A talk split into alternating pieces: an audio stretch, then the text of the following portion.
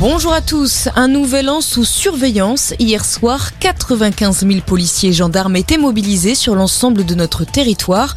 Des forces de l'ordre nécessaires à Strasbourg où des affrontements ont eu lieu. La préfecture parle d'une forte activité vers minuit et demi dans le quartier populaire de Haute-Pierre.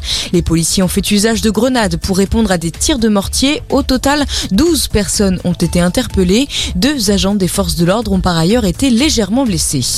Nouveau record de cas de Covid-19. 232 000 ont été détectés ces dernières 24 heures selon Santé publique France.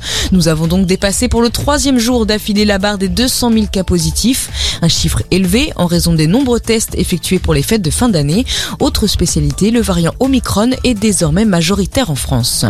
C'est devenu un rendez-vous habituel du début de l'année. Le SMIC augmente automatiquement à partir d'aujourd'hui.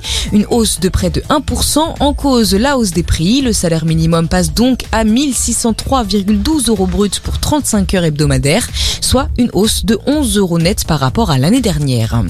Elle était toute de bleu vêtue. La tour Eiffel s'est parée d'indigo hier soir pour célébrer le début de la présidence française de l'Union européenne.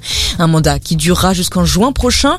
Le rôle de la France est alors de planifier et présider les réunions du Conseil de l'Union européenne et de représenter ce dernier lors de congrès internationaux.